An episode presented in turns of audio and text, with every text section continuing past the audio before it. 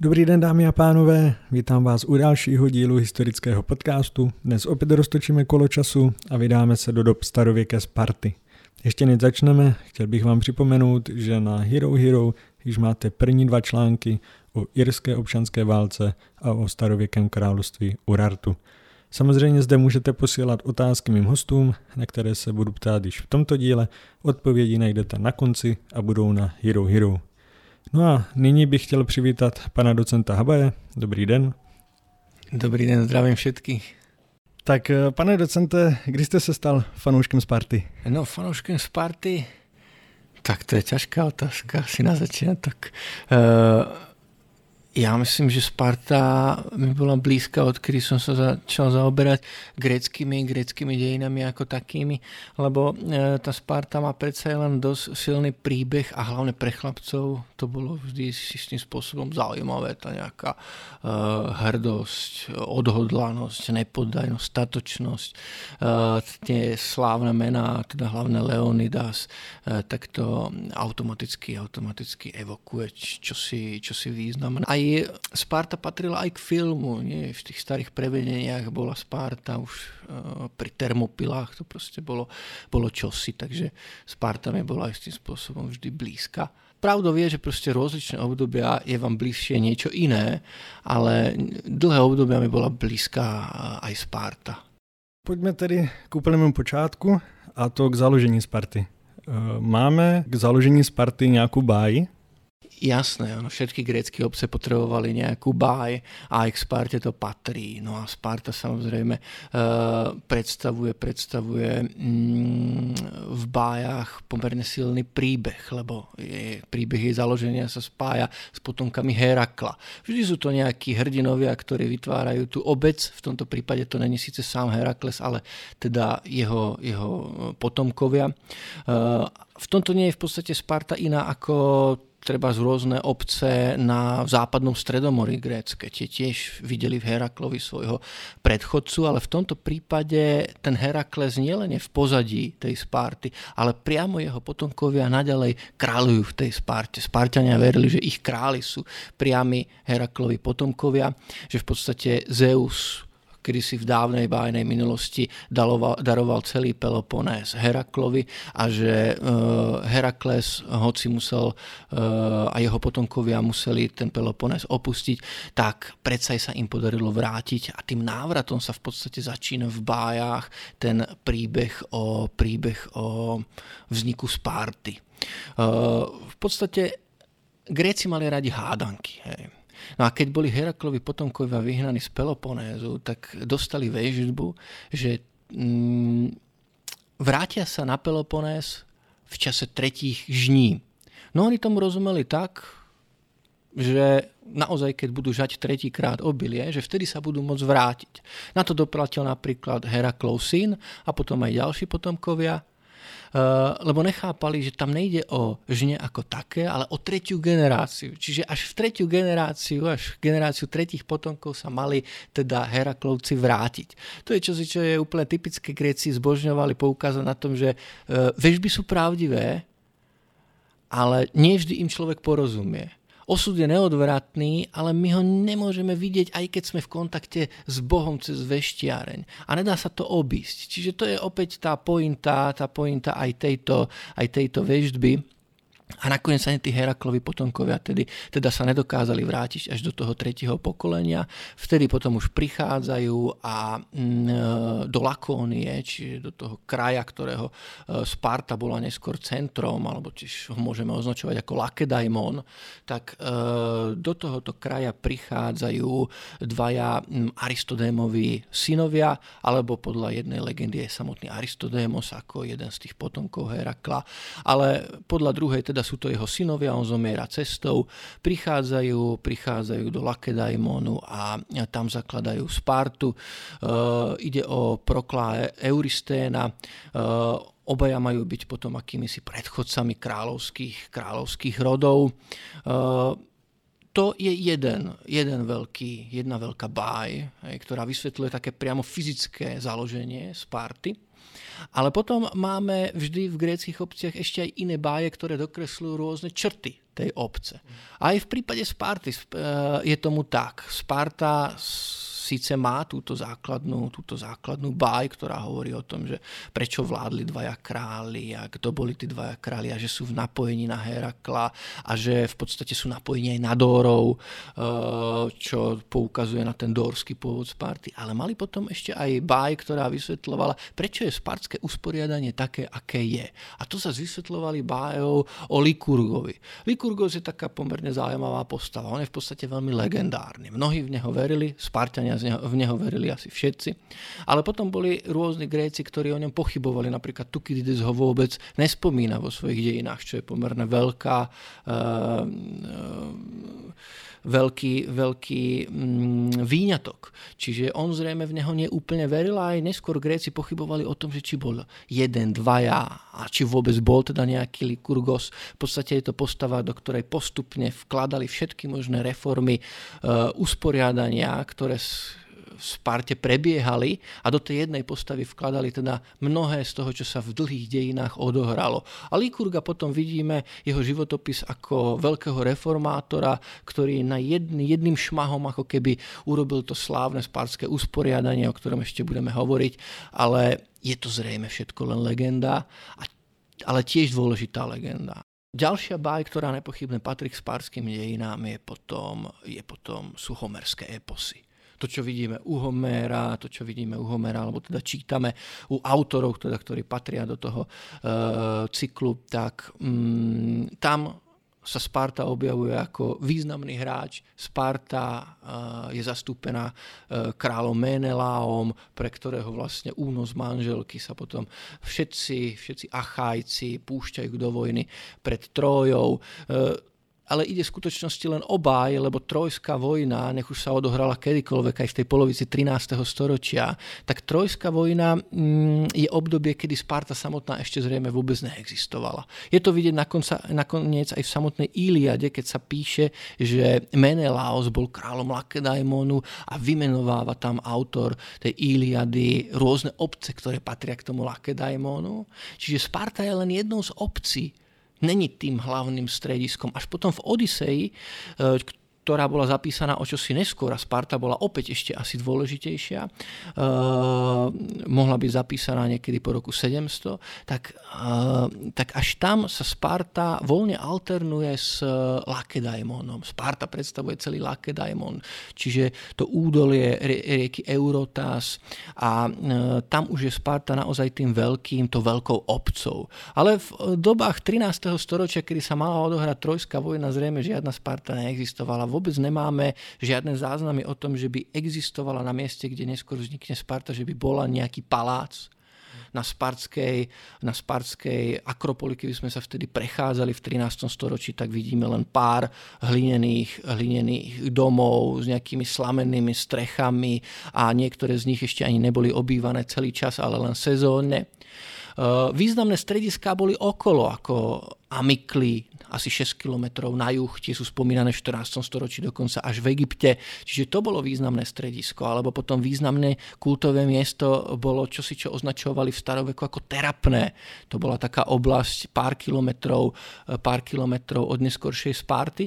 No a potom e, asi 12 kilometrov od Sparty bolo v roku 2009 objavený, objavený palác a jeho súčasťou boli aj tabulky, ale my vôbec nevieme, ako sa tí ľudia v tom paláci označovali a zrejme nie ako Spartania, ale podľa všetkého ako Lakedajmončania, lebo ak je niečo spomínané v tabulkách s lineárnym písmom B, čo sú tie tabulky z mykenského obdobia, tak není spomínaná Sparta, ale v Tébach alebo v Mykénach v tabulkách z týchto oblastí sú spomínaní Lakedajmonci. A potom Lakedajmonci sa zrazu objavujú ako významní aj v Iliade. Čiže to bol asi Lakedajmon, ten palác sa volal zrejme, alebo to centrum sa volalo Lakedaimon a nie Sparta. Čiže Sparta vzniká až v temnom období a vôbec zrejme neexistovala, uh, neexistovala v dobách mm, Trojskej vojny. Ale ešte sa vrátim k tomu, Eh, s čím som začal vlastne. Ale napriek tomu, že neexistovala, tak v 7. storočí až na konci 8. už to bola silná obec. No a všetky grécké obce sa chceli nejakým spôsobom napojiť na ten základný, ten základný mytologický cyklus, ktorý sa odvíjal od Trojskej vojny. Na tento základný príbeh, nakoniec aj neskôr, dokonca aj Rímania od neho odvozovali svoju, svoju minulosť príchodom Éne ako trojského hrdinu. Čiže to bola, to bola alfa a omega toho mytologického spájania seba s tým gréckým svetom homerské eposy. No a aj Spartania sa tam chceli vidieť. A zrejme, keď bola Sparta silná, tak proste uh, z toho dôvodu sa tam Sparta do toho cyklu dostala. Je to práve spartský král, ktorého manželka je unesená. Je to spartský král, pre ktorého brat vlastne Agamemnon vedie potom výpravu a e, Menelaos je tam pomerne významná, významná postava, hoci samotná Sparta e, v historickom období e, neexistovala teda v tom 13. storočí. Má další otázka směřuje už k nějakým ověřitelným datům. Z jaké doby máme první zmínky o Spartě? Áno, tak uh, už koncom, no, koncom 10. storočia je evidentné, že v tej oblasti, v tej oblasti Eurótu, kde vznikne Sparta, sa objavujú rôzne, rôzne nové osídlenia, prichádzali tam nejaké populácie. Tá báj o Heraklovcoch ich spájala s Dormy, ale to je skôr len neskôršia identifikácia. Boli to proste nejaké populácie, ktoré sa spájali e, s tými pôvodnými obyvateľmi, ktorí tam už žili. No a z tohto spojenia potom vyrastá, vyrastá osobitná spoločnosť a kultúra.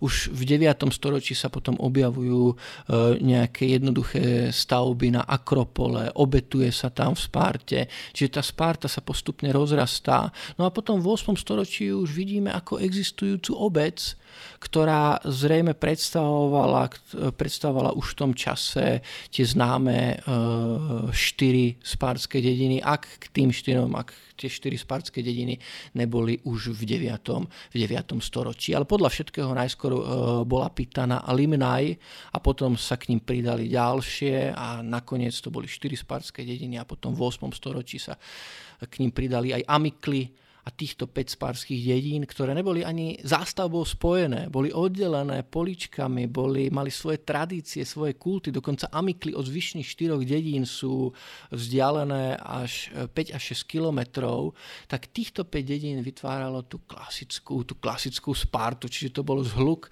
5, 5 dedín. No ale tým, že ich bolo 5, tak boli silnejšie tieto obce ako obce na okolí a zrejme to vytvorilo predpoklady k tomu, aby od toho 8. storočia keď sa už aj amikli pridali k sparskému spoločenstvu, eh, aby sa rozširovali a postupne ovládli to údolie Eurótu.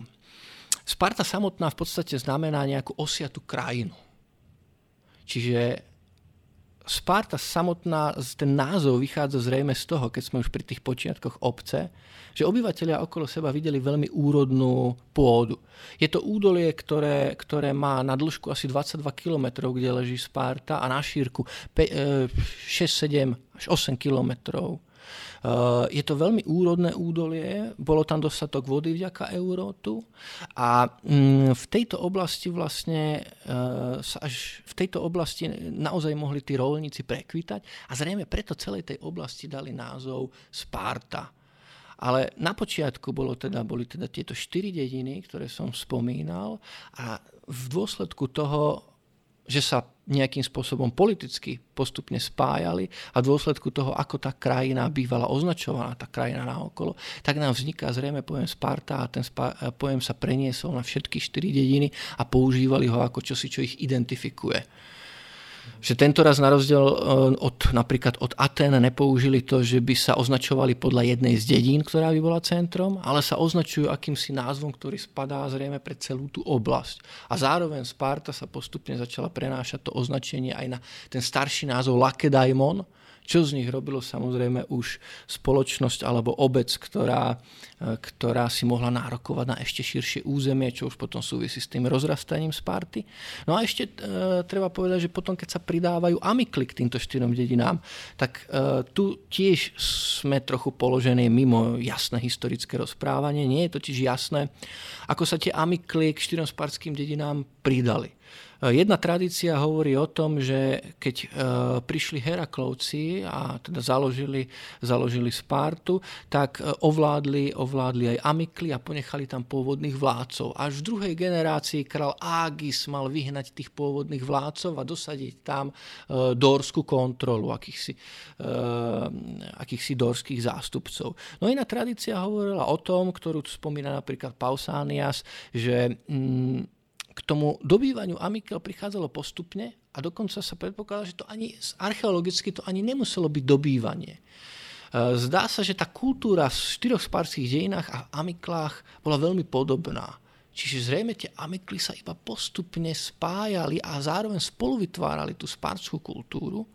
A ten neskorší príbeh o tom, že Dóry dobili tých Achajcov v Amiklách, je len akýmsi vysvetlením toho, dorského rozširovania, tej dorskej vojenskej prevahy, tej, eh, proste toho, že sa Spartania mohli predstavovať ako výťazí nad okolitým obyvateľstvom a tak nejakým spôsobom legitimizovať svoju prevahu, mhm. vládu a hegemóniu v různých obdobiach. Další věc, na kterou bych se chtěl zeptat, je velmi známý pojem a tím je spartská výchova. Můžeme si vysvětlit, co to znamená a vztahuje se to pouze na chlapce nebo i na dívky? Spartská výchova je vlastne e,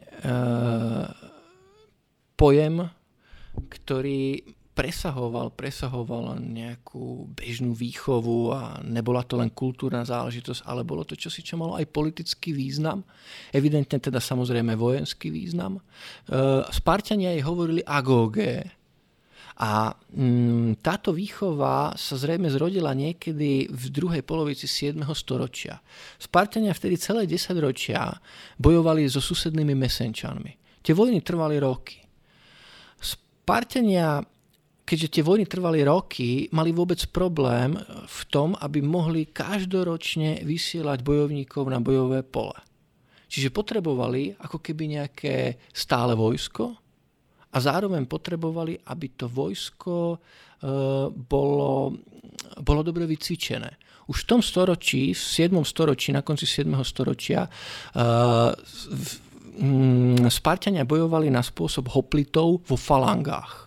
Je to čosi, čo e, prevzali od Argejčanov v prvej polovici 7. storočia po bitke pri Hisiaj. Tam boli tvrdo porazení Argejčanmi, ktorí zrejme už bojovali vo falangách a Spartania to preto začali preberať, aby boli konkurencieschopní.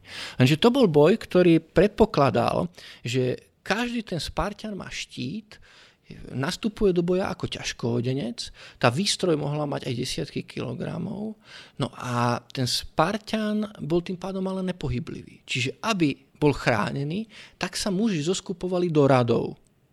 No a tie rady potom ešte mávali aj hĺbku, že za jednou radou bývala ďalšia, ďalšia, ďalšia. V sparskom vojsku v klasickom období to bolo tradične 8 radov. Hovorilo sa, že 8 štítov, lebo ten štít bol základom. No lenže ísť v takomto zoskupení, kde idete muž vedľa muža a v boji kladiete štít vedľa štítu, chránite sa, musíte byť dokonale zorganizovaní, musíte byť ako, v podstate ako, nejaký, ako nejaké hudobné teleso, ako orchester, tak to vyžadovalo dlhý tréning. Keď sa stretli dve falangy proti sebe, tak sa tradične po pár minútach tie falangy rozpadli. Pr- tá, ktorá sa rozpadla prvá, zvyčajne prehrala, lebo muži tam boli nechránení. Ale Spartania začali venovať čas evidentne tomu, aby bez ohľadu na to, či je tam veliteľ, bez ohľadu na to, aké sú rozkazy, aký je chaos, čo sa deje, bez ohľadu na to, aby boli vždy schopní zoradiť sa do týchto falánk a bojovať v uzavretých útvaroch. Potom aj neskôr hm, Herodotos v 5. storočí spomína, že v boji jedného na jedného sú Spartania rovnakí ako všetci ostatní Gréci. Ale keď sú pokope, tak sú neprekonateľní. Zrejme Spartania jediní bez ohľadu na to, čo sa diali, dokázali vydržať aj desiatky minút v tej uzavretej falange. Proste sa nerozpadli a v tom bola ich vojenská prevaha celé stáročia. No ale to vyžadovalo tvrdý tréning. A od začiatku sa v podstate tá výchova, kedy sa chlapci dostávali do výchovy, sústreďovala na to, aby, boli, aby mali rytmus, sústredili sa na hudbu, na tanec, sústredili sa proste na disciplínu. V Sparte sa spomínala podriadenosť obci, poslušnosť, to boli základy základné hodnoty, ktoré sa potom uplatňovali v tých uzavretých útvaroch. Tam bolo dôležité, aby sa nikto nesnažil vyniknúť, aby nikto sa nesnažil urobiť teraz niečo prekvapivé a prekvapil tým ostatných, aby neodhalil ostatných, aby proste nech sa deje čokoľvek, zostával medzi ostatnými a bojoval s ostatnými. Tento kolektívny spôsob boja vyžadoval tréning a nikto v tom nebol taký dobrý ako Spárťania. Dokonca keď bojovali proti sebe dve falangy, tak väčšinou išli k sebe pomalým krokom za spevu, a aby boli rytmickí, e, alebo za hudby pišcov, napríklad v spárskom prípade hrali, hrali pišci, nespievalo sa. No ale tie falangy sa približovali na e, do vzdialenosti, e, kedy ich už mohli zasiahnuť lukostrelci alebo prakovníci. Vtedy tie falangy sa zvykli rozbehnúť, aby skrátili ten čas, kedy sú nadostrel. Spartania jediní, bez ohľadu na to, že po nich strieľali, išli celý čas krokom. To v Grécku sa spomína, e, tuším Plutarchos to spomína, že to vyvolávalo naozaj, to prestrašovalo. Ako, ako keby taká duševná prevaha proste pôsobila, bolo v tom cítiť veľkú odvahu. Gréci to obdivovali a to bola jedna z vecí, ktorá bola výsledkom tej tvrdej spartskej, spartskej výchovy. E, no a tá výchova teda mm, predstavovala spôsob, ako dospieť k dokonalej falange v podstate až do 4. storočia, až do obdobia geniálnych bojovských veliteľov Epaménonda a Pelopida, tá falanga bola v podstate neporaziteľná. Naozaj ju porážali len občas a nepri- nepriatelia e, prekvapivými útokmi. E, nemala, nemala konkurenciu. Potom tú falangu prepracováva macedónsky král Filip a mení tú klasickú falangu na tú macedónsku a Alexander to ešte zdokonaluje v podobe, toho, v podobe jazdy. On využíva viac jazdu, viac ako tomu kedykoľvek bolo v Grécku v prípade toho, e, toho tradičného boja. E, takže výchova nastupuje v tomto období mesenských vojen, kedy sa Spartania v podstate, v podstate drillujú a učia tomuto spôsobu boja. A potom zrejme po tých mesenských vojnách, e, aby zostali, keď videli, že mm, ten spôsob boja vo falange naozaj prináša veľk, prináša ovocie, tak v tom spôsobe boja vo falange chceli zotrvať a aj po mesenských vojnách teda pokračovali v natrénovávaní tejto formácie. Zrejme to stojí za počiatkom, na počiatku AGOG. Druhá vec je, že k tomu, aby mohli trénovať od malička, v podstate sa celý život venovať eh, vojenskému tréningu alebo drillu, podstate Spartan bol až do 60 povinný, povinný uh, nastúpiť do vojska. Uh, I keď od 45 to už bolo väčšinou pozície, kde naozaj buď išlo Sparte o všetko, alebo to boli chvíle, kde bolo treba brániť samotnú obec, väčšinou už tie staršie ročníky nenastupovali, pokiaľ to nebolo treba. No ale mm, aby teda Spartania sa mohli venovať takto vojenstvu, potrebovali byť ako keby nezávislí od rolníctva, od obchodu, od remesiel, potrebovali sa ako keby istým spôsobom oddeliť. Podľa legendy to bol Likurgos, kto oddelil vojenský stav od ostatných. Ale k tomuto rozdeleniu muselo prísť počas mesenských vojen a po nich. Lebo po mesenských vojnách vďaka falange Spartania víťazia a nielenže víťazia, ale získavajú veľké množstvo pôdy. A už v Lakónii, keď ovládli v podstate Lakedaimon Spartania, začali využívať systém hejlotov, akýsi hejlotský systém, že populáciu menili na závislé obyvateľstvo. Populáciu, ktorú porazili, jej zobrali práva politické, jej zobrali v podstate slobody mnohé, neurobili z nich úplne tradičných otrokov, Neboli to stroje, neboli to nástroje, boli to stále ľudia, ale boli závislí na pôde a boli, v štát, boli štátnym majetkom. No a títo hejloti, títo hejloti opracovávali už pred mesenskou vojnou, pred druhou mesenskou vojnou, e, lakonské územie, aj územie okolo Spárty a hlavne územie na juhu Lakónie, ktoré sa e, rozprestieralo mm, okolo obce Helos. Ale hejloti e, sa nenazývajú podľa tejto obce, ale oni sa nazývajú podľa toho, že hejlon znamená zajať. Čiže sú to nejakí si zajaci. Uh, takže mm, Spartania mali tento systém hejlótov, no a keď získali Meséniu po tej dlhej druhej mesenskej vojne v druhej polovici 7. storočia, tak získali veľké množstvo pôdy a rozdelili ju na pozemky. No a každý, kto prešiel, každý občan, ktorý prešiel vojenskou výchovou a bol schopný bojovať za obec v boji a preukázal sa tými vlastnosťami, tým kódexom morálky, ktorý Spartania vyžadovali, tak dostával jeden z týchto pozemkov. No a s tým pozemkom dostával aj hejlotov. Tí za ňo pracovali na pôde, čiže Spartania sa od tej druhej mesenskej vojny prestávajú venovať rolníctvu, i keď napríklad po prvej mesenskej vojne ešte v prvej polovici 7. storočia alebo v polovici 7. storočia sú to, aj oni sú rolníci, lebo väčšina Grécka sa živila rolníctvom, 97% ľudí v Grécku sa živilo rolníctvom, ešte aj v klasickom období, takže uh, rolníctvo bolo základom živobytia ale oni prestali po tej druhej mesenskej vojne byť rolníkmi vďaka tomuto hejlotskému systému. Zároveň to ale neznamená, že by tam bol ten rovnostársky systém. Hovorilo sa, v prípade Likurga sa spomínala aj legenda, že Likurgos rozdelil, rozdelil pozemky na 39 tisíc približne rovnakých pozemkov. Tých 9 tisíc najlepších rozdelil Spárťanom a tých 30 tisíc medzi periojkou. To je ďalšia skupina obyvateľstva, ktorá mala síce občianské práva, ale nie plné občianské práva, boli slobodní, ale nemohli treba sa zúčastňovať zhromaždenia, bojovali za Spartu ako Lakedajmončania, ale e, nemali, nemali proste, nemohli zastávať úrady, nemali ten, ten, politický, ten politický význam. No a 30 tisíc horších pozemkov teda rozdiel medzi periojkou. A na základe toho neskôr existovala teda legenda, že vlastne v Sparte existovala e, rovnostárstvo, že každý občan má rovnaký pozemok. Ale nie je tomu tak. Oni pridelovali tieto pozemky s hejlotmi, ale aj tie pozemky, aj tí hejloti zostávali štátni. Čiže vy, keď ste ho dostal, ste ho dostal na základe toho, že ste prešiel to výchovou, že máte nejaký vek, že ste sa preukázal ako hodný tým byť Spartanom, prešiel všetky tie iniciačné obrady a bol schopný nastúpiť za obec e, do boja. Vtedy ste dostal tento pozemok, ale keď ste niečo z toho už neurobil, že ste sa preukázal treba ako zbabele v boji, tak vám, ho, uh, tak vám ho ten pozemok zobrali. No a problém tiež bol v tom, že tieto pozemky dostávali Spárťania automaticky po ukončení agóge, ak toto všetko splnili, lenže niektorí z tých Spárťanov pochádzali z bohatých rodín. Z rodín, ktoré vlastnili veľké pozemky okolo spartských dedín, alebo e, veľké, pozemky, veľké pozemky na juhu, na juhu Lakónie.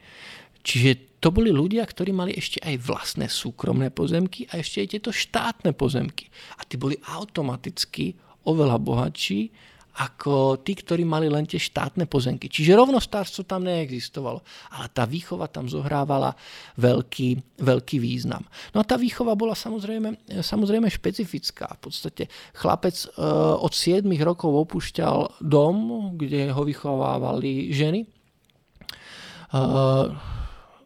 a prechádzal v podstate do rúk štátu. Často ho sprevádzali pri tej výchove hejloti, ktorých tá rodina mala a pomáhali mu alebo sa zúčastňovali jeho cvičení. Učil sa samozrejme, sparskí chlapci sa tiež učili uh, čítať a písať, ale nebolo to ďaleka, tak, zďaleka také významné, ako uh, bolo naučiť sa tancu, hudbe, disciplíne, uh, veľa sa cvičilo. Uh, rozdeľovali ich do tzv. čried spánskych chlapcov a tieto čriedy medzi sebou neustále bojovali. Bojovali o jedlo, bojovali o miesto, o úspechy, bojovali na rôznych súťažiach. Uh, existovala aj taká hra, že sa vytláčali, vytláčali uh, vytláčali z umelo vytvoreného ostrova v neskoršom období. Proste budovala sa medzi nimi súperivosť. V Sparte existovala obrovská konkurencia, aj keď sa to nezdá. Medzi nimi samými existovala veľká konkurencia. Aj v samotných čriedach, aj medzi čriedami ako takými.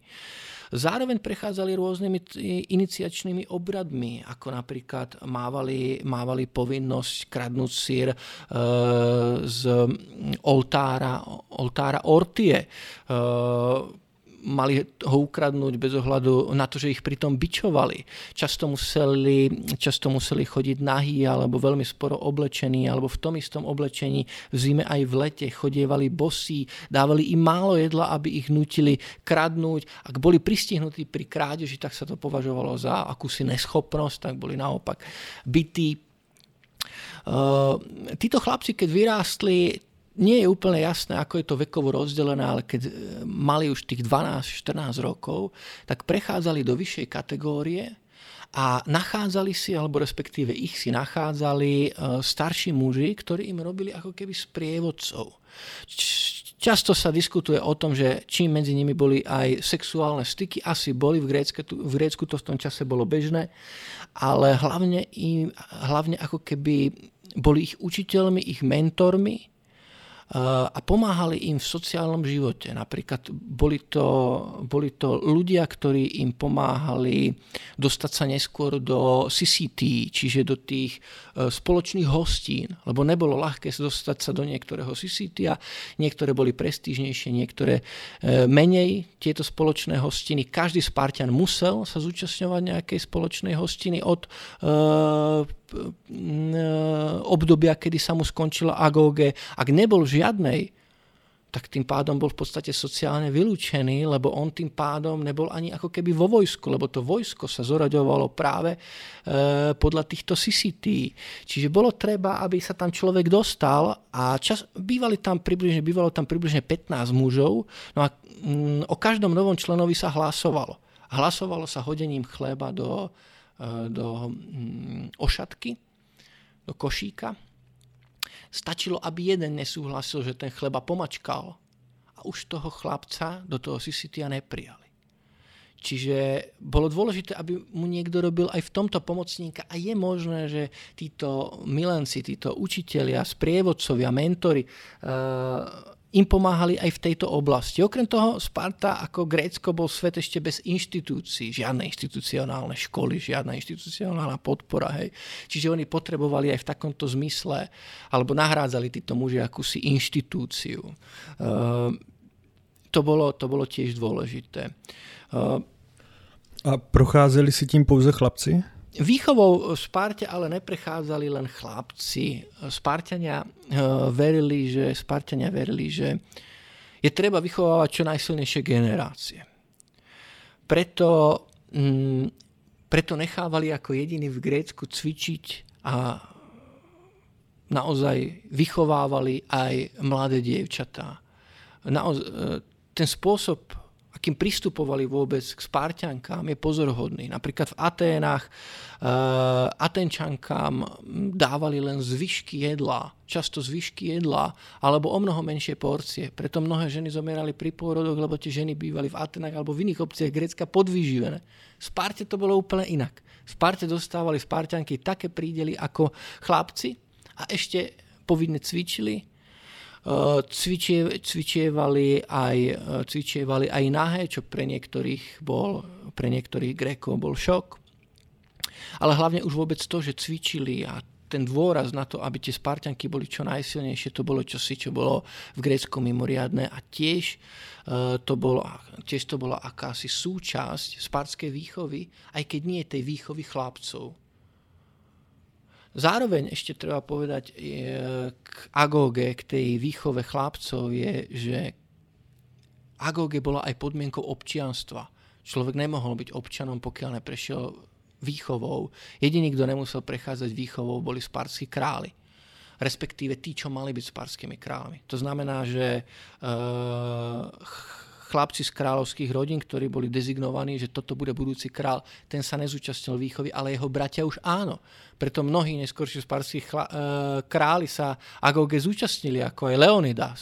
Ten slávny Leonidas od Termopilo nemal byť pôvodne král. Kráľom bol e, Kleomenes a jeho brat, ale e, vlastne preto Leonidas prešiel Agoge. A Prečo sa králi nemuseli zúčastňovať AGOG je otázka, ale dá sa predpokladať, že pretože mm, táto výchova bola nebezpečná. Išlo sa tam často na hranu.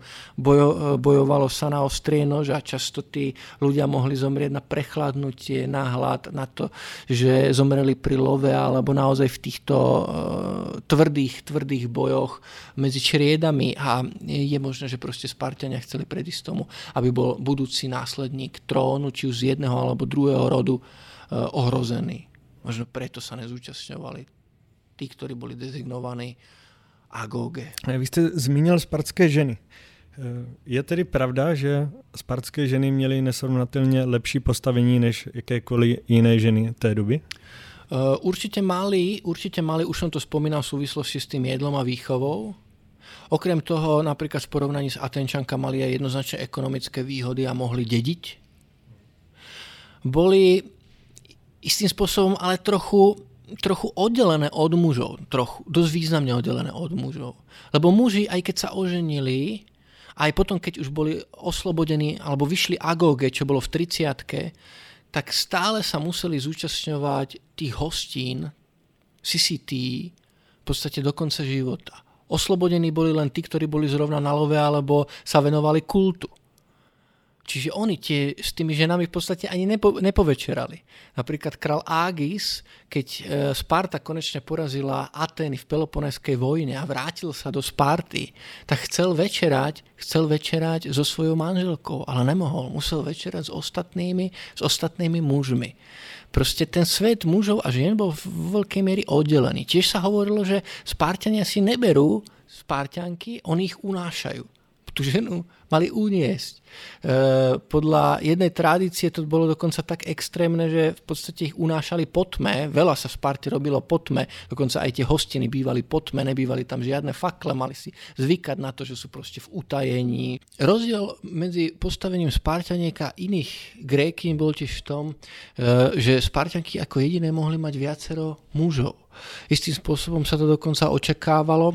Uh, existuje legenda, ťažko povedať, nakoľko je pravdivá, spomína to Plutarchos, že Spartanky, že Spartanky, pokiaľ si ich vybral mladší muž a mali staršieho muža, tak ten starší muž mal prijať to, že ona bude proste uh, s tým mladším mužom a bude s ním mať dieťa a ten starší muž to dieťa príjme za svoje. Verili, podobne ako pri výchove tých dievčať v to, že čím bude ten rodič silnejší, mladší, schopnejší, tak o to silnejšie budú aj deti. To je úplný rozdiel oproti tomu, ako vnímali postavenie žien v tomto zmysle napríklad Atenčania. Pre Atenčana bolo proste dôležité, aby žena bola za každých okolností verná, aby bolo isté, že tí potomkovia, ktorých s ňou má, sú jeho, aby ten jeho rod pokračoval. V Sparte to bolo teda úplne inak. Tiež sa hovorilo o tom, že si aj priatelia alebo bratia medzi sebou odovzdávali, odovzdávali ženy, ak už napríklad nejaký muž mal deti, tak mohol tú manželku posunúť, posunúť ďalej, tým pádom tá žena v podstate ako keby menila mužov, čo samozrejme vyvolávalo rozpaky v neskoršom období napríklad v 17. 18. storočí učenci, ktorí o tomto čítali, tak to považovali, eh, považovali za nemožný prvok, že to proste nie je možné a niekedy to dokonca ignorovali. Tak to bolo neuveriteľné, že by ženy mali viacero mužov. Další část je tedy Sparta a vojenství. My jsme to už trošku nakousli tou spartskou výchovou, ale byla spartská výchova tím jediným hlavním trumfem, který spartská armáda měla, nebo byli tak skvělí válečníci ještě díky nějakým jiným věcem? Spartské vojsko v podstate uh, muselo vyvolávať naozaj veľký rešpekt, lebo napríklad keď napadli Grécko-Peržania, tak spojenci, boli to tri desiatky obcí, ktoré sa postavili proti Peržanom, odmietli akýchkoľvek iných než spartských veliteľov. Tá spartská vojenská prestíž bola v 6. a 5. storočí neskutočná, boli považovaní za neporaziteľných a potom, keď ich začali v, 5, v 4. storočí porázať bojo, bojoťania, tak sa to považovalo až za neuveriteľné. Okolo toho spartského vojenstva bolo ale aj viacero legend. Uh, hovorilo sa napríklad, že Spárťania nepozerajú na to, koľko je nepriateľov, alebo nepozerajú na to, aký je to nepriateľ. Uh, idú do boja, bojujú až na smrť. Uh, neustupujú, ale uh, aj Spárťania ustupovali, keď bolo treba. Ustúpili od samu, ustúpili z rôznych iných oblastí Čo nebývalo typické, že by kapitulovali. Keď kapitulovali v roku 425 na Sfaktérii a 120 sparských občanov sa dostalo do atenského zajatia, tak to bol vraj šok pre celé Grécko. To úplne otriaslo tým sparským vojenským kódexom, ktorý bol považovaný proste za nemenný. Tak ako Leonidas, aj od nich sa očakávalo, že padnú. Faktom ale je, že napríklad aj Leonidas pri termopilách, on by bol zrejme ustúpil. Ustúpiť bolo v poriadku. Kapitulovať bol problém vtedy mali Spartania radšej padnúť. Leonidas nekapituloval proti Peržanom v Termopilách so svojimi 300 spartskými, ale radšej padol.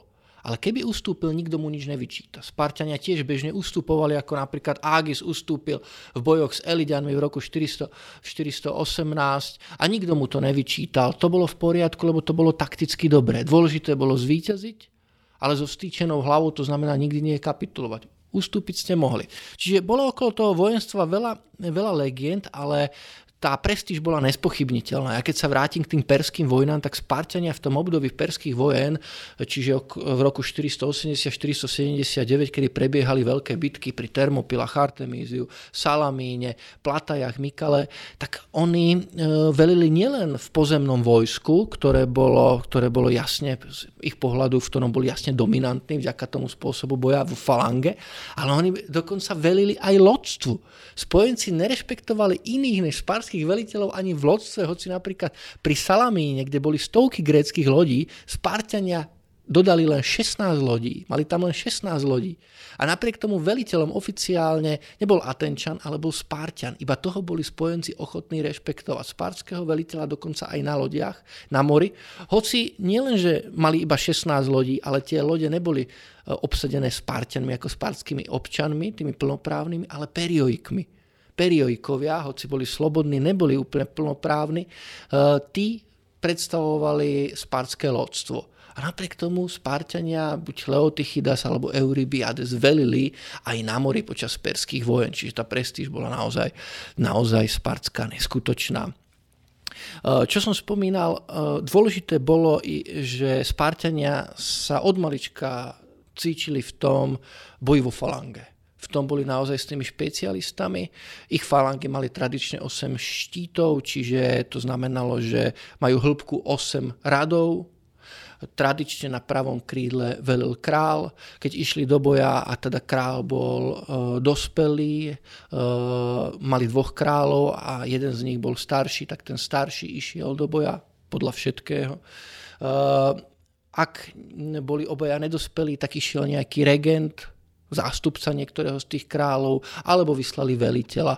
Mnohí veliteľia, ktorí ani neboli kráľovského pôvodu, získali ohromnú prestíž, ako napríklad v Peloponeskej vojne Brasidas a Lysandros, e, mená v podstate dvoch vojenských e, na tú dobu geniálnych veliteľov a mm, neboli to spartskí králi. Za to spartskí králi, mm, tiež mnohí z nich získali e, významné postavenie v bojoch. Uh, opäť spomeniem toho Leonida, ten bol asi najslávnejší, ale aj mnohí ďalší ako Kleomenes, uh, Teleklos a ďalší, Charilaos, boli proste mnohí známi sparskí králi. No a títo králi mm, boli v podstate skutočnými kráľmi iba na vojenských ťaženiach. V obci boli jedni z významných ako keby aristokratov ale mimo obce, keď už boli na vojenskom ťažení, mali neobmedzenú moc nad životom a smrťou. Vtedy boli skutočne ich postavenie pripomínalo postavenie toho, toho kráľa. Od konca 6. storočia na vojenské výpravy vysielali len jedného kráľa.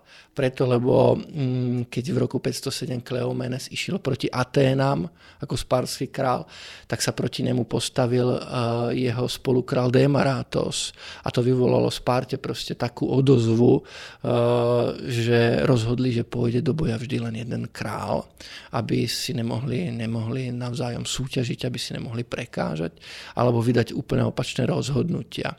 Tiež verili, že kráľov sprevádzajú dioskurovia, čiže tie božské dvojčatá, tiež boli dvaja. A teda, že keď jeden král zostane v obci, tak tiež jedno božské dvojča s ním zostane v obci. Králi mali dôležitú úlohu aj z iného pohľadu. Ono, keď zomrel král, tak král e, bol uctievaný ako Héros.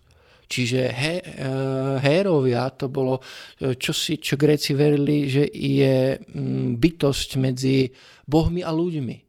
Nie je to ani boh, ale ani človek, že je to po smrti kto si, kto ovplyvňuje ale aj život e, smrteľníkov. No a všetci spartskí králi, ktorí zomreli v obci a stále boli králi, neboli vyhostení alebo niečo podobné, alebo, ehm, alebo obžalovaní, tak všetci spartskí králi sa stávali hérojmi a teda Sparta ich mala v podstate asi najviac v Grécku, lebo v každej generácii mala dvoch kráľov a niekedy sa rýchlo, niekedy sa rýchlo mm, striedali. Tých sparských kráľov preto aj pochovávali na hranice územia, na sever a na juh Agiovský rod na jednu stranu, Euripontovský na druhú stranu a ako keby sposvetňovali to územie, ako keby tým spôsobom určovali, že tie hranice Sparty, Lakedaimonu sú posvetné. Že tam sú tí hérovia, ktorí tie hranice, hranice chránia. To malo tiež veľký význam a pre Spartanov to bolo dôležité a preto sa vždy snažili tela zosnulých kráľov priviesť do Sparty a pochovať ich okolo teda Sparty, pochovať ich na hraniciach Lakedaimonu. Uh, aj keď to tak nespravili napríklad, Leonida nepochovali hneď v Sparte, ale ho potom neskôr, neskôr, tuším po 50 rokoch ho priviezli, aby tiež bol jeden z tých hérov, ktorý ochraňuje spartské územie. A apropo naozaj Gréci verili, že títo hérovia vstupujú do života, do života mm, človeka, verili v rôznych démonov a tak ďalej. To je taký známy prípad z Aten, kde sa jeden filozof nasťahoval do domu, uh, v ktorom malo strašiť oni skutočne verili, že tam straší, ale on ako skutočný filozof, aj keď prišlo to strašidlo, tak sa ho nezlakol, ale mal vraj povedať, že počkaj, budem ťa nasledovať, len si dopíšem knihu. Dopísal knihu, nasledoval, nasledoval tohto démona. Démon ho zaviedol na nádvorie domu a e, tam, e, tam zmizol. Tak potom nechal ten filozof prekopať to nádvorie a zistilo sa, že tam je nepochované telo ktoré, ktoré malo na sebe reťaze, ešte aj štrngal ten, ten démon. Čiže démoni a rôzne takéto bytosti, Gréci v nich verili a hérovia mali o to, o to väčší význam. Napríklad, keď sa Mesénia oslobodila od Sparty, tak jednu z prvých vecí, čo Mesenčania spravili, bolo, že navrátili kulty svojich hérov, lebo verili, že jedine tak budú schopní odolávať aj nasledujúce roky Sparte. Zmínil jste, zmínil jste dva krále. Proč dva králové? A jak moc to bylo nebo nebylo v pořádku eh, v rámci nějaké konkurence a tak dále. Áno, tak dvaja králi, dvaja králi, uh, nevieme prečo boli dvaja králi. Je možné, že boli dvaja králi preto, lebo um, v podstate boli dve také hlavné spartské dediny. Je možné, že každý z nich bol pôvodne, uh, mal významné postavenie jednej z tých dedín. Ďalšia možnosť je v podstate, že sa toto postavenie iba vyvinulo, lebo je zjavné, že úplne na začiatku dejín, na začiatku 8. storočia napríklad, asi nie sú v Sparte dvaja králi, je len jeden. Lenže tým, ako sa tá Sparta rozširuje a preberá všetky tie štyri dediny, tak niekedy medzi rokmi 760 750 začínajú vládnuť dvaja králi, Charilaos a Archelaos, čo znamená, že zrejme sa vtedy možno spojili tie dediny a až v tejto polovici 8. storočia sa objavujú dvaja králi. Podľa legend samozrejme je to preto, lebo mm, Heraklovci, keď prišli, tak dvaja Aristodémovi synovia, Eurystenes a Prokles, boli proste dvaja a stali sa predchodcami tých kráľovských rodov Agiovcov a Eurypontovcov. Obidva kráľovské rody mali v podstate rovnaké postavenie, ale Agiovci boli prestížnejšie, hovorilo sa, že sú starší. Sú to práve Agiovci, ktorí zrejme e, boli prví králi a potom v tej polovici 8. storočia sa pridávajú Euripontovci. V podstate ich postavenie ale inak bolo rovnocenné. Nešlo ani o to, z ktorého ste rodu, ale ako ten človek dokáže využiť ten potenciál kráľovský. Ja som spomínal, že králi v obci nemali až tak významné postavenie, oni mali významné postavenie na vojenských ťaženiach. Mali veľkú autoritu, mali veľkú autoritu v kulte, mali rôzne vymoženosti, obec ich stravovala, obec ich šatila, nemuseli sa zúčastňovať agóge, pri ich pohrebe boli v podstate pochovávaní celým, celou populáciou ako naozaj sní hérovia, že z tohto pohľadu boli významní. Ale v obci boli len uh, jedný z 30 gerontov, ako keby z takého základného, uh, základného telesa v tom spartskom politickom ústroji. Gerúzia bola rada starších, mala 30 členov a dvaja z nich boli králi. Uh, no a ich výhodou bolo tiež, že mohli kedykoľvek predniesť rež na ľudovom zhromaždení. ale tradične mu nepredsedali ani ho nezvolávali, zvolávali ho efory. Gerontov mohli zvolávať aj králi, ale králi často bývali aj súdení radou eforov a gerontov, čiže ich postavenie naozaj nebolo neobmedzené. Lenže mali veľký potenciál v tom, že boli jednoznačne najbohatšími ľuďmi v Sparte. Získavali najviac koristi, mohli ovplyvňovať na svojich sisitiach, na tých hostinách svojich spolustolovníkov a na kráľovských sisitiach tradične bývali tí najvýznamnejší velitelia. velitelia. Mohli uh, ovplyvňovať ostatných Spartanov tým, že ich zabezpečovali vďaka svojmu bohatstvu niečím, čo potrebovali, pozemkami, otrokmi, eh, čímkoľvek. A potom mali veľkú výhodu na tých vojenských výpravách, že tam boli v podstate neomezenými veliteľmi keď dokázali toto postavenie využiť a pravidelne viesť vojenské výpravy, ako na konci 6. storočia Kleomenes, tak na tých vojenských výpravách získavali nielen tú korisť, ale samozrejme aj v tej spárskej špičke získavali mnohých ľudí, ktorí mali byť za čo zaviazaní, či už za korisť, za nejakú pomoc, za nejaké služby.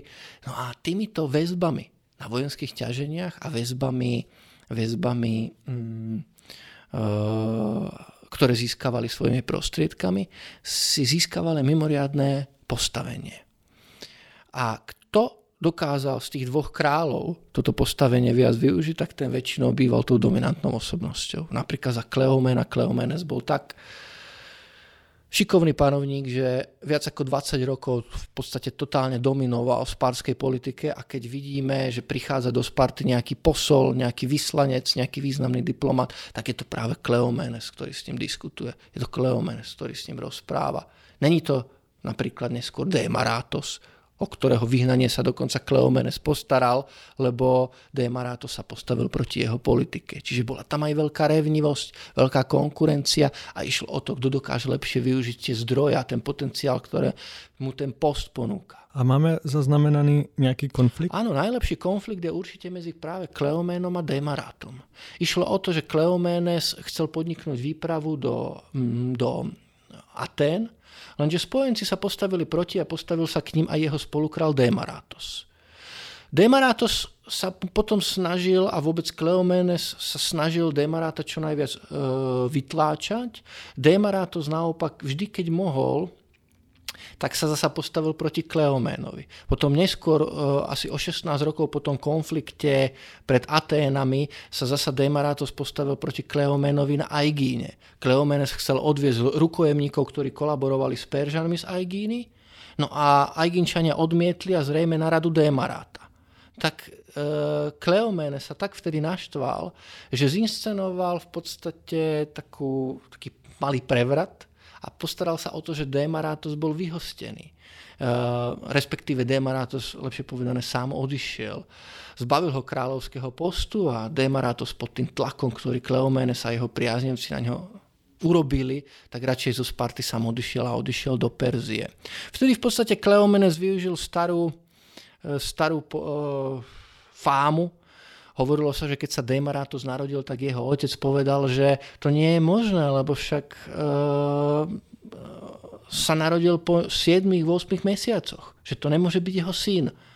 Potom neskôr ho uznal za svojho a Demarato sa, sa aj preto stal kráľom, nemusel prejsť Agóge napríklad, čiže to jeho nástupníctvo bolo uznané, ale Kleomenes po dlhých rokoch využil túto povesť a napadol Demaráta za to, že on nie je legitímny syn, legitímny syn predchádzajúceho kráľa a presadil to.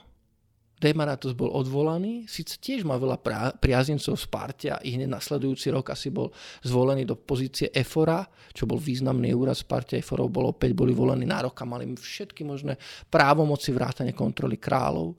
No, bol, dostal sa Eforom, ale Kleomenovi priaznivci a, a ľudia, ktorí boli naklonení jeho politike, sa postarali o to, že bol, že bol vytlačený a že z Demaratus radšej sám odišiel. To je asi taký uh, jeden z najznámejších konfliktov mezi králmi. Uh-huh. A když půjdeme od králu dolů, jak byla společnost strukturovaná? Popri králoch Popri kráľoch takým najdôležitejším úradom boli teda geronti. Bola to Gerúzia, rada starších, ktorá predkladala návrhy ľudovému zhromaždeniu. To ich potom len schvalovalo áno alebo nie. Nejako sa o nich nediskutovalo na ľudovom zhromaždení. Na ľudovom zhromaždení mohli byť všetci, ktorí prešli agogé a mali teda občianské práva. Geru, Gerúzia zasa bola elitnejšia, keďže tam bolo len 30 členov, tak málo kto sa do nej dostal. Tých 30 členov až na kráľov boli geronti, čiže akísi starešinovia, mali na 60.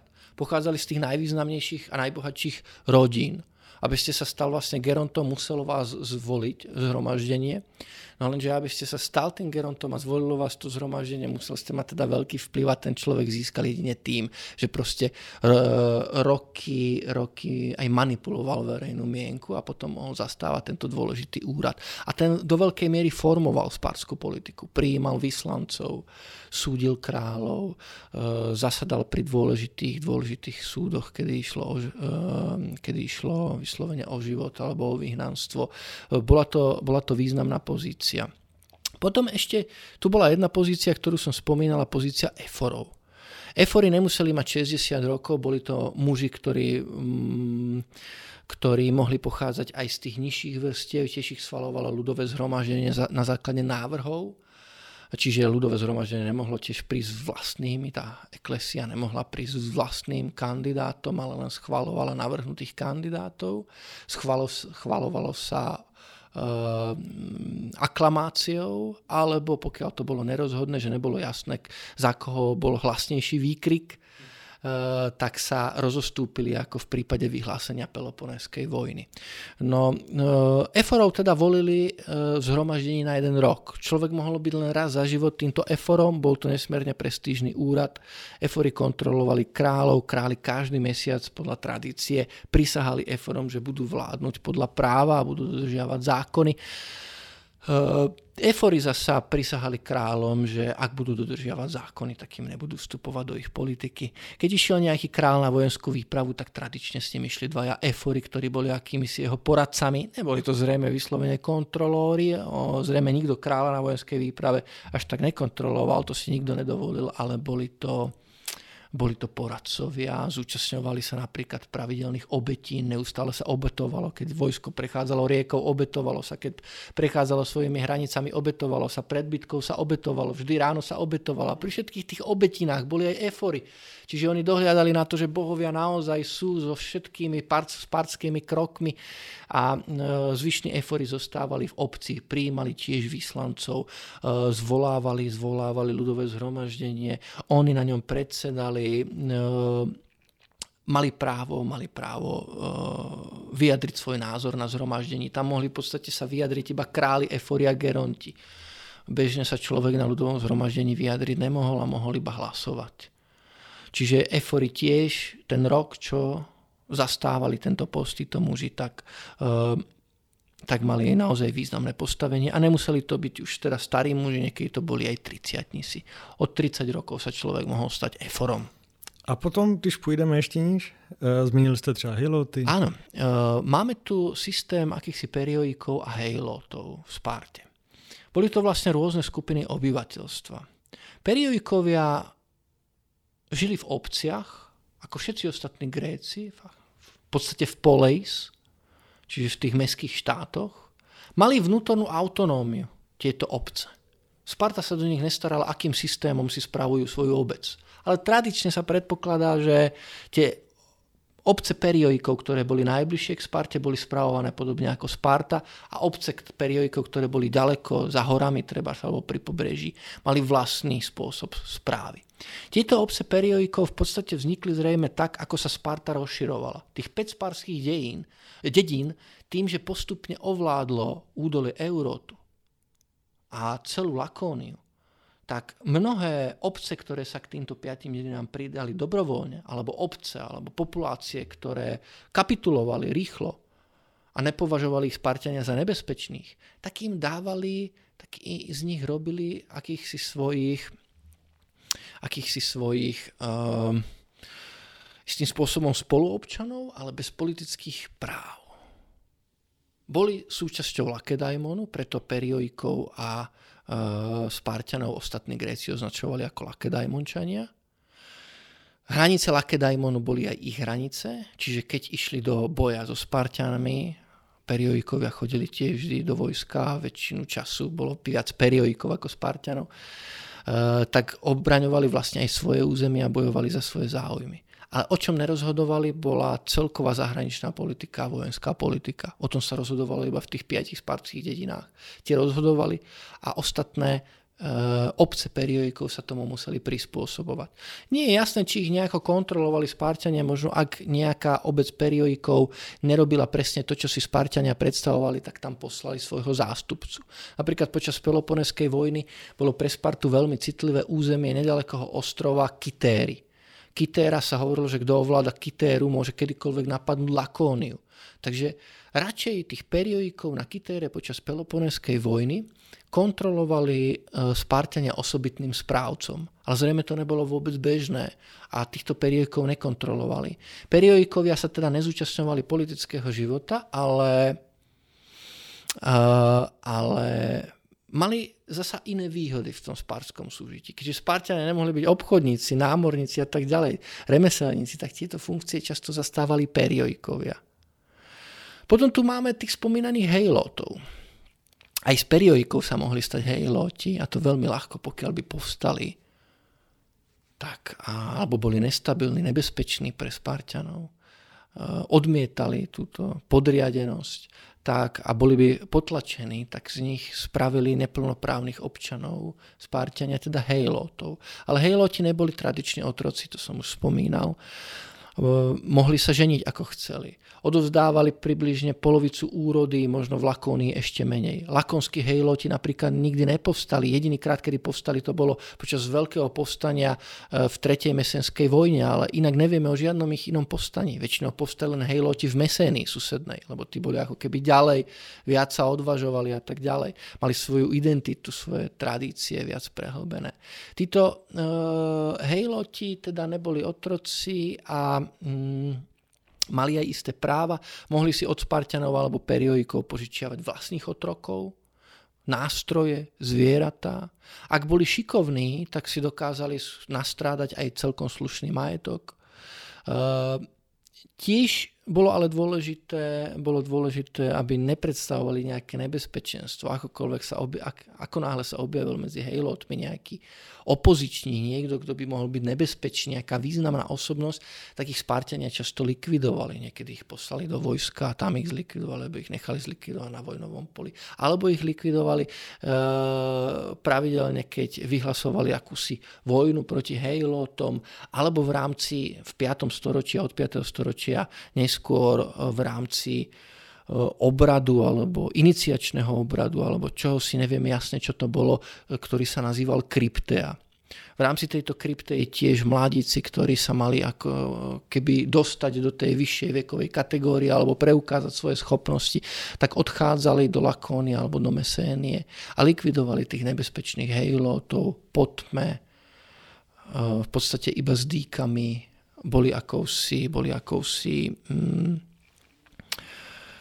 špeciálnou, špeciálnou jednotkou. Ale nie je jasné teda, že či ide o iniciačný obraz, špeciálnu jednotku. Tá krypta je pomerne veľmi záhadná a mm, málo sa, málo sa o nej v realite realite vie, ale je jednoznačné, že je to ďalšia z tých vecí, ktorými zastrašovali mesenských hejlotov. Čiže podľa všetkého uh, bola zriadená, zriadená niekedy po tretej mesenskej vojne. Uh-huh. A pak už předpokládám, že byli pouze otroci. Potom boli aj otroci a potom boli napríklad skupiny motakov, eh, keď Spartan mal uh, syna s uh, hejlotkou a prijal ho za svojho a ten syn prešiel Agóge, tak sa stal takmer plnoprávnym občanom, tzv. motakom. Takým motakom bol napríklad slávny Lysandros podľa jednej tradície. Ťažko povedať, či je to pravda. Asi nemal úplne všetky práva, ale nie je jasné, že ktoré nemal a ktoré mal. Lysandros mal zjavne všetky práva. Uh, potom uh, hejlotov, ktorých potrebovali v niektoré obdobia a slubovali im slobodu a dostali sa takto tí hejloti v bo- po bojoch na slobodu, tak títo, títo hejloti boli označovaní ako neodamodi, ako keby noví občania. Neboli to plnoprávni občania, ale boli oslobodení.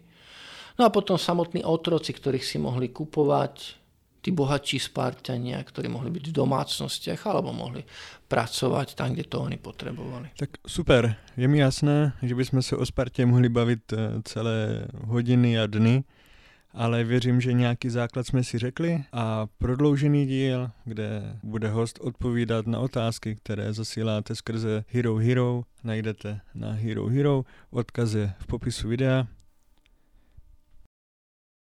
Já vám, pane docente, moc krát děkuji, že jste přijal mé pozvání a zároveň bych se vás chtěl zeptat, jestli bychom se někdy v budoucnu mohli sejít ještě jednou a pobavit se o mém nejoblíbenějším tématu a tím je Aleksandr Veliký. Já děkuji za pozvání a určitě to můžeme spravit.